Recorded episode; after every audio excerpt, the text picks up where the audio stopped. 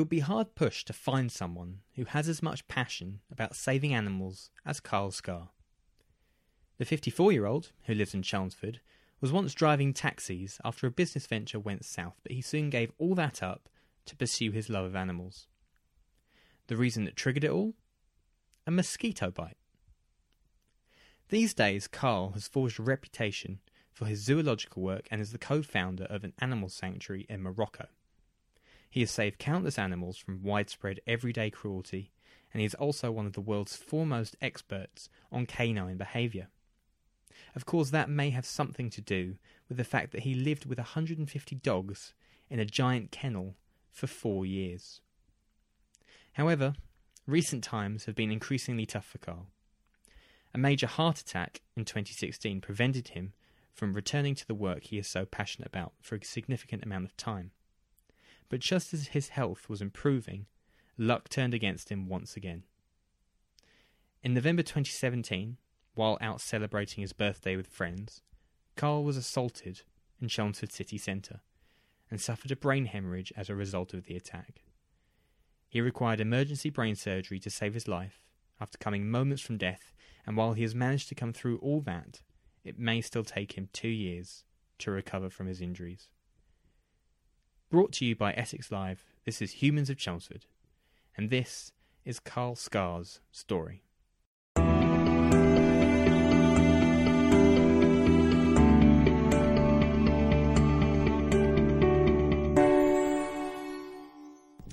Thank you so much for inviting us to chat um, about your life on this episode, Carl.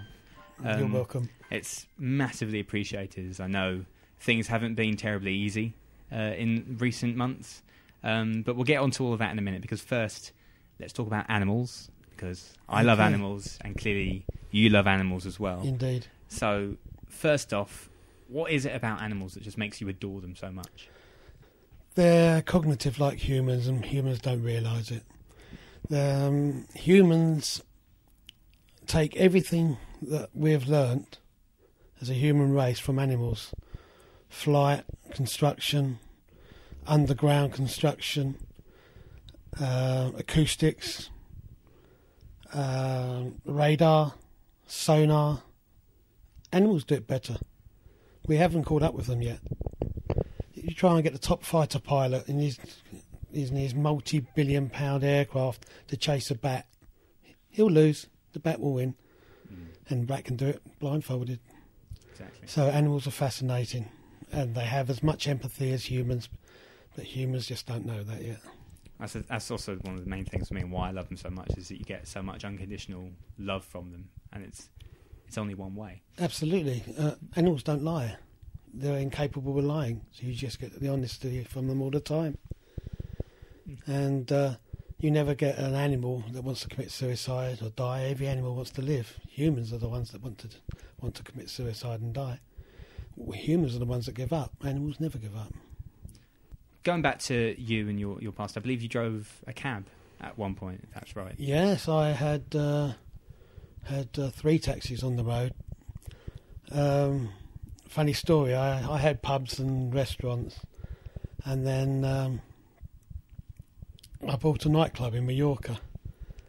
Um, and in case it uh, went went wrong, which it did, I uh, the taxi driver taking us to the airport said, uh, "Why don't you get a taxi?"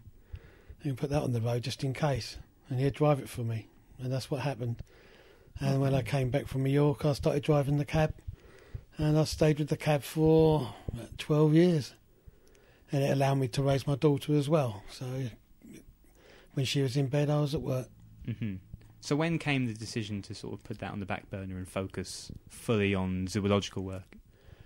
Um, once again, a bit funny story. I was bitten by a mosquito on Midsummer Common in Cambridge, which gave me um, Group A streptococcus. So I was admitted to Addenbrooke's Hospital that night, and uh, they was going to amputate my leg. And the next morning, the consultant came in and he kneeled down and said, uh, "We have good news. We can keep your leg, but the bad news is you've got MRSA." Goodness. So I ended up with MRSA, C. difficile, and Streptococcus, and in the infectious disease ward where you had to shower to come in and out and keypad entry and everything. I kept trying to escape because I'm claustrophobic and don't like hospitals at all. And I was quite good at it actually. They had to keep chasing me down the corridor in my wheelchair. But um, I said if I survive, I'm going to uh, drive through the Sahara Desert in a few months' time, and uh, I want to do the degree in zoology at Cambridge. And I did both. And that's yeah, quite a story to trigger that decision, I suppose. And in the end, you you went and did the degree at Cambridge University. And I run Uh, a company that races cars for the Sahara Desert now. That's it's quite a, a thing to have on your CV, that isn't it? Now, I'm going to come to your kind of association with Morocco because Okay. obviously that's where you co-founded the Animal Sanctuary. Um, that I'm sure you can say a lot better than me in French because it translates as the Wild Animal Sanctuary of Tangier, and I believe you set that up in- Tangier, in, yeah. 2012. What is it about Morocco that kind of led you to that country, and, and, and why do you have such an association with it? Initially, I I wanted to go to Kenya. I, I like Kenya, or and I had the opportunity to, to go and work in the Galapagos because I've been over there doing some tagging on the on the giant tortoises. Um, so initially, those two were the dream jobs that I was going to go for. But my wife, who's Moroccan, who's now my ex-wife, um, her uh, father was ill so we went over in 2012. Um, so I decided to set up an animal sanctuary to, to do some rescue work there because over 17 years of going to Morocco, I saw how bad uh, animal welfare, well, it's non existent over there actually, is in, in, is in Morocco and in Tangier, where my wife's parents lived. So, whilst she was looking after her father. In the first three months, we got um, Le Sanctuaire de la Faune de Tanger, SFT, going. Um, we went over there with three dogs and a duck, and now there's four or five hundred animals there. And in those four or five years, we've rescued probably 3,000 animals and helped communities as well, because if you don't help the communities, they won't help the animals. Simple as that. And they also uh, they they're very very poor and they have to rely on donkeys and uh, of course the shepherds have got their their their sheep and the drovers with their cattle and uh, they all get poorly now basically we fix them up so we help the communities and help the animals at the same time Was a large part of it? You mentioned um, sort of the cruelty that still goes on. Was a large part of it trying to educate those people as well that absolutely you should care about animals in the same way we do. Absolutely. We used to go into schools and universities, colleges to lecture on um, the animal welfare and the benefits of animals, um, and also to try to eradi- eradicate uh, rabies, leptospirosis, parvovirus, canine distemper. We used to go into areas to clean those up. So it was welcomed. Uh, hard going, but welcomed. Yeah.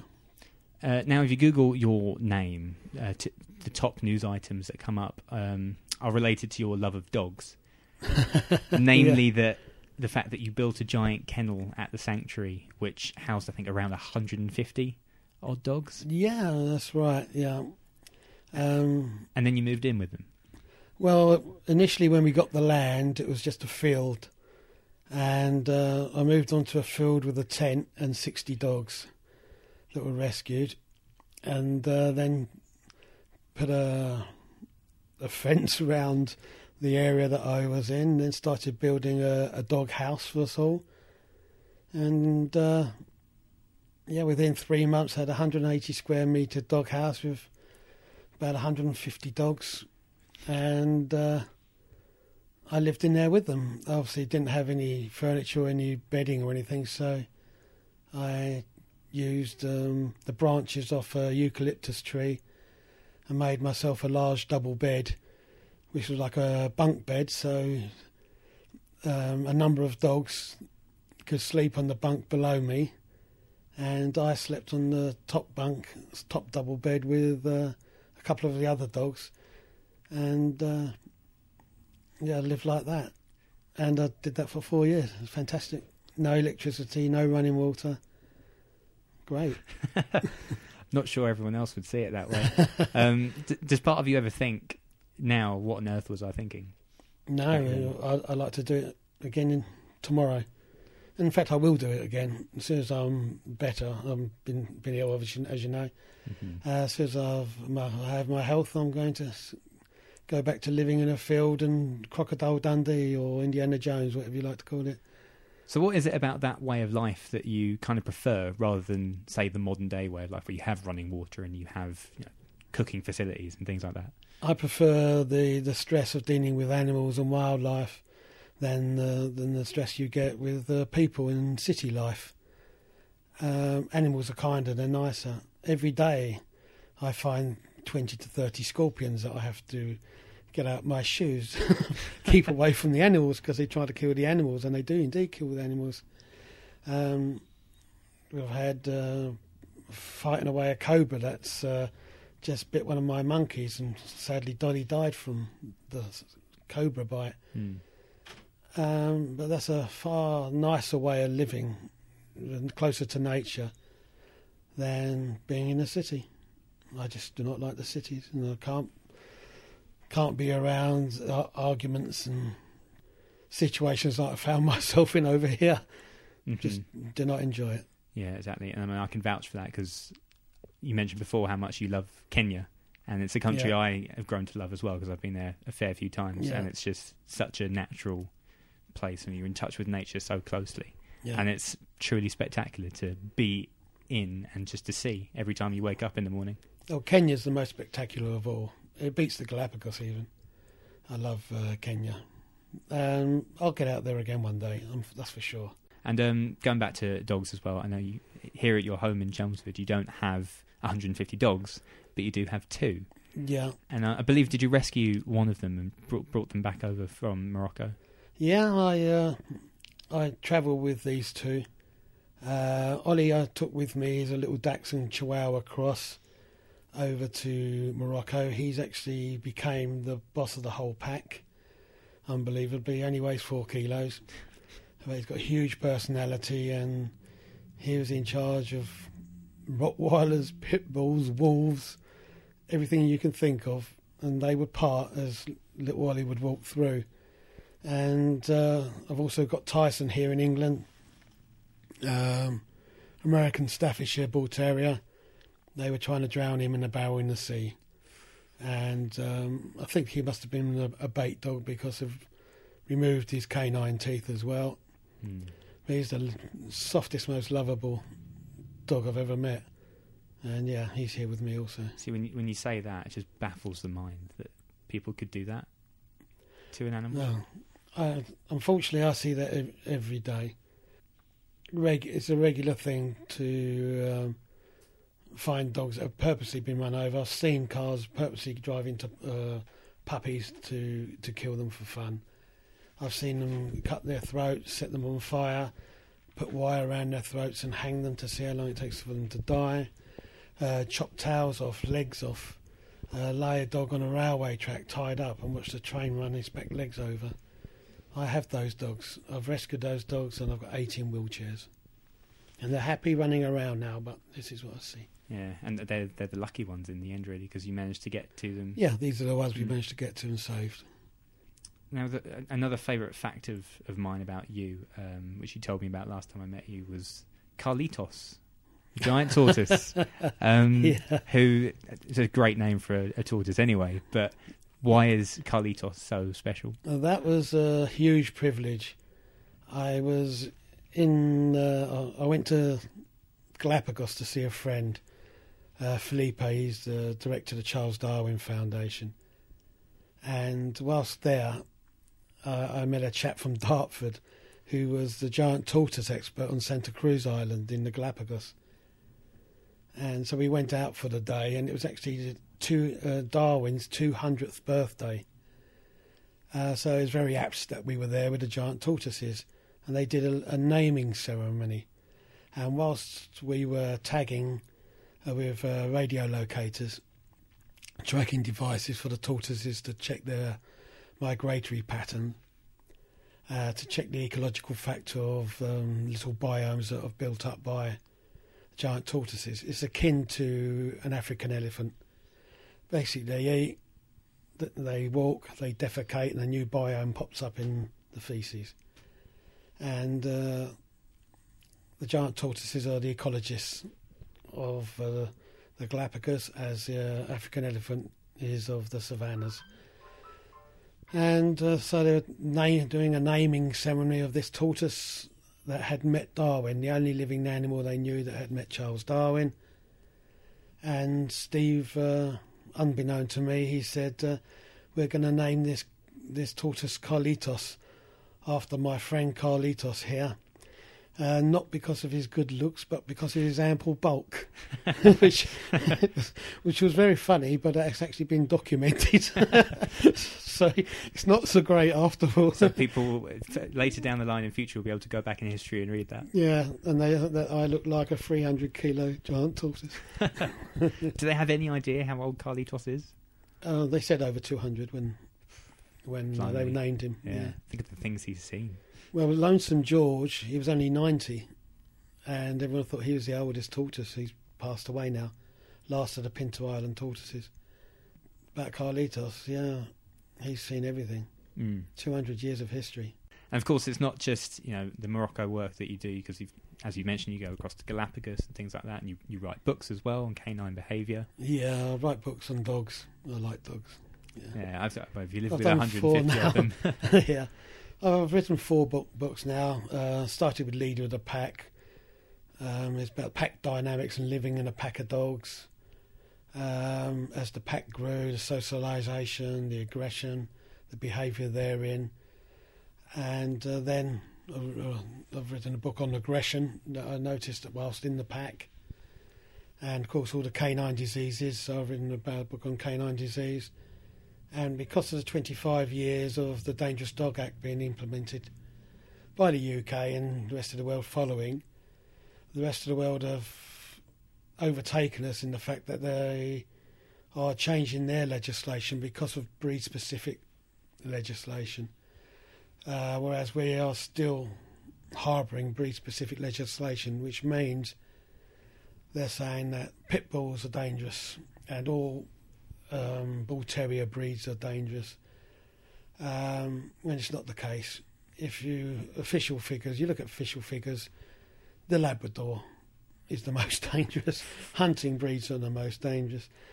Um, all dogs bite, so there is no specific breed to what will, which you could call a dangerous dog. Any dog can be dangerous, same as any human can be dangerous. And moreover, you find that the only dogs that are dangerous are the dogs that have been raised badly by humans. And they're the ones that are normally timid, have been beaten, and then are cornered and do not know what to do. Their only means of escape is normally to nip, to get away. If they're provoked to such a degree that there is no exit for them, then it's either fight or flight. And they've already tried to fly, it, they've already tried to get away. And their last option, as they can't speak, is to bite. Hmm So it's down to people, it's not down to the animal. yeah, And uh, uh, animals never voluntarily attack unless they want to eat you. And a lion, you can walk past a lion, you know, 80 percent of the day. All it'll do is open one eye and look at you and go back to sleep. When it's hungry, if it needs to eat, it'll eat. But it won't go out and say, right, I think I'll go and bite another 30 people. It just doesn't happen. Animals only eat, only fight and bite to eat hmm and to mate. But they're not going to, if they want to mate, they're not going to attack us to mate. They'll attack uh, another male. Mm. So Exactly, and I suppose on that regard of animal mis- mistreatment in this country, every time it appears on the news, I hate reading those stories. Is the legislation in place in in terms of punishment that you'd like to see, or would you like to see more severe punishments and things like that? over here, Mm. what for dog breeds? Yeah, exactly. Yeah, I'd like to see owners prosecuted. I'd like a dog license to be, be reintroduced. hmm and that would stop stop a lot of the puppy farms and uh, misappropriate use of the dogs. In a better way of saying it, for street gangs and drug dealers, they're using the muscle breeds. Even the all the muscle breeds, they're known as the nanny dog because they were so good with children, and that's what the book I, I've written about. Uh, uh, I, I covered. Um, the book's called Banned Breeds, and it was directed at all banned breeds throughout the world, not just in the UK. Um, Canada took up the mantle, and uh, uh, I wrote a piece for uh, Canada uh, in, in, regard to breed-specific legislation, and uh, the rest of the world is seeing it as it really is now, but the UK are not. So fines should be imposed. Breed-specific legislation should be. It's, it's a defunct law now. Any sensible person knows it's not breed-specific any sensible person knows that that Jack Russell or that Yorkshire Terrier or that Chihuahua, you've got far more chance of getting bitten by that than you do a German Shepherd or a Rottweiler or Staffordshire Bull Terrier. Uh, now, as we've alluded to uh, along this, this interview, you're obviously not well at the moment, mm. and it's been a tough couple of months for you. And of course, that's sadly how our paths crossed because I came along to interview you about um, uh, an assault that you suffered in Chelmsford City Centre when you were out celebrating your birthday in November. To summarise, it was you and your friend Gavin, and um, you were attacked, and then you ended up suffering a brain hemorrhage as a result of it, and had to go for emergency brain surgery to save your life, yes. effectively. Horrible, horrible thing to go through, Mm.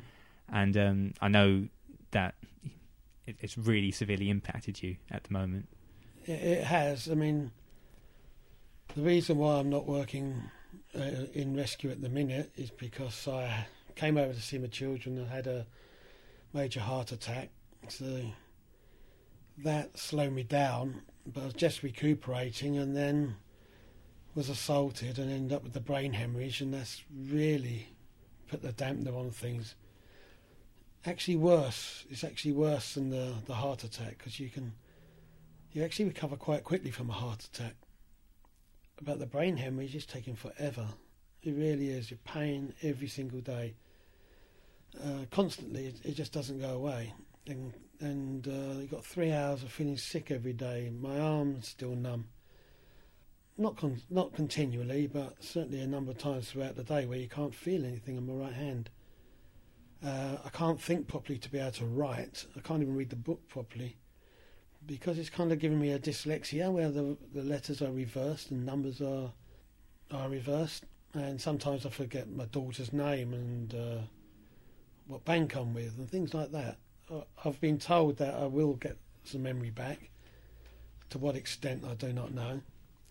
So things were on hold for the minute, but I'll certainly be getting back into animal rescue and welfare, but likely over here if I can in England rather than in Morocco, where there's no medical facilities. Uh, Spain would be another option, or possibly France, but I have connections in Spain that want me to set up an animal sanctuary out there on the prototype of the Moroccan sanctuary that we've got. But it may well be in England, so we'll have to wait and see. Yeah. And it's the most frustrating thing then, the fact that you don't know how quickly you're going to recover yeah, if at all, rather than you know the injuries themselves. I'm always optimistic, and I thought after I had the heart attack, great, bosh, straight back into it, and I was into the gym and got fit again, and feeling good. Heart's doing doing well, and then um, I had the, the brain hemorrhage, and I thought, right, bosh, just knock this one out the ballpark as well, get stuck in. But no, they said it'll take you know three to six months, maybe up to two years and I thought, oh yeah, I'm sure. They're right. It really looks like now, and it's quite disappointing that it really does look like I will be ill for that length of time. Mm. It just doesn't go that quickly, and uh, it's very frustrating. And it's you know, you really I don't know to what capacity I'll be able to work again. Being, I'm being optimistic. I think I'll be back to to you know, full throttle but that has to be seen. I have to wait and to be seen in that because at the moment, uh, if I can't write or read, and that means science is out the window. So we have to see. Mm-hmm. But once you are feeling well again, you've obviously mentioned setting up animal sanctuaries potentially in Spain, potentially here. Yeah, is definitely. It, is that effectively what's going to drive you on throughout however long this takes to recover? Absolutely, that you'll get yeah. to do that again. Absolutely, yeah. Already planning for it, so it has mm-hmm. to be done. That's great. And and with that, we better wrap up. And I just want to say thanks again for sharing your story And I really wish you all the best in your recovery because I think the work that you do, as an animal lover myself, Mm. is is tremendous, and there's not enough people that share that passion in the world for me. Okay, well, thank you very much.